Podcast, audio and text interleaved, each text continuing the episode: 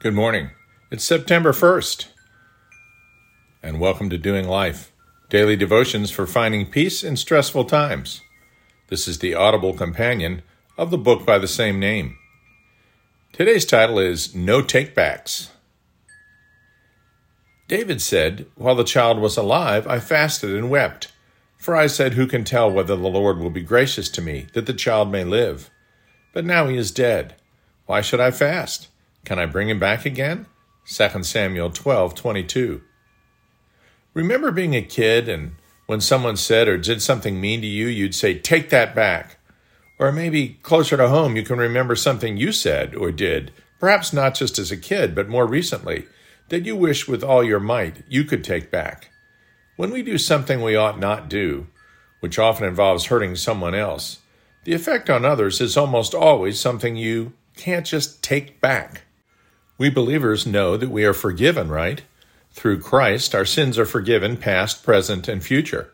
Scripture tells us He remembers our sins no more, right? Separates us from our sin as far as the east is from the west. Remember?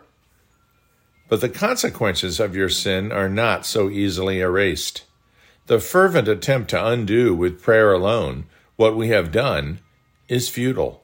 King David realized this his adultery with Bathsheba, his murder of her husband Uriah, had inescapable consequences. Yes, he confessed and repented at Nathan's behest. Yes, the Lord forgave him, but the damage his sin had caused was not undone with prayer and would affect his family for generations.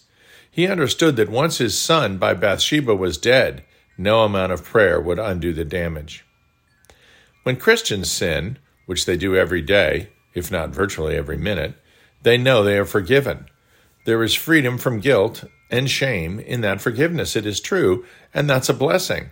But your sin often hurts another deeply. And just because God forgets your sin doesn't mean the person that you injured will. Your sin does have consequences, even if forgiven. So as Paul tells us in Romans 6:15, we shouldn't feel free to sin simply because we live under grace and not the law. We are no longer slaves to sin, but slaves to Christ. Just because there is no condemnation in Christ doesn't mean at all that your sin doesn't have serious consequences to yourself and others. If you murder someone and are forgiven by God, they're still dead. Their family is still devastated, and you're still in prison. So, next time you think about saying or doing something mean spirited, whether to someone's face or behind their back, remember there are no takebacks. Prayer won't necessarily undo the hurt you cause.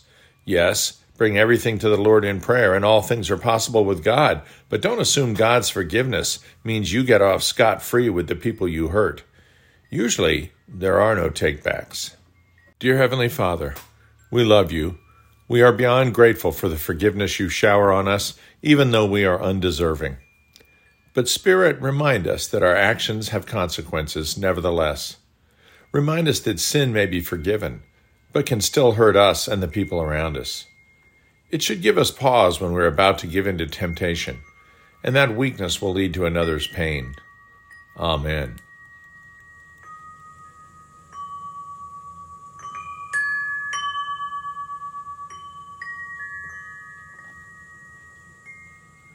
We'll see you tomorrow.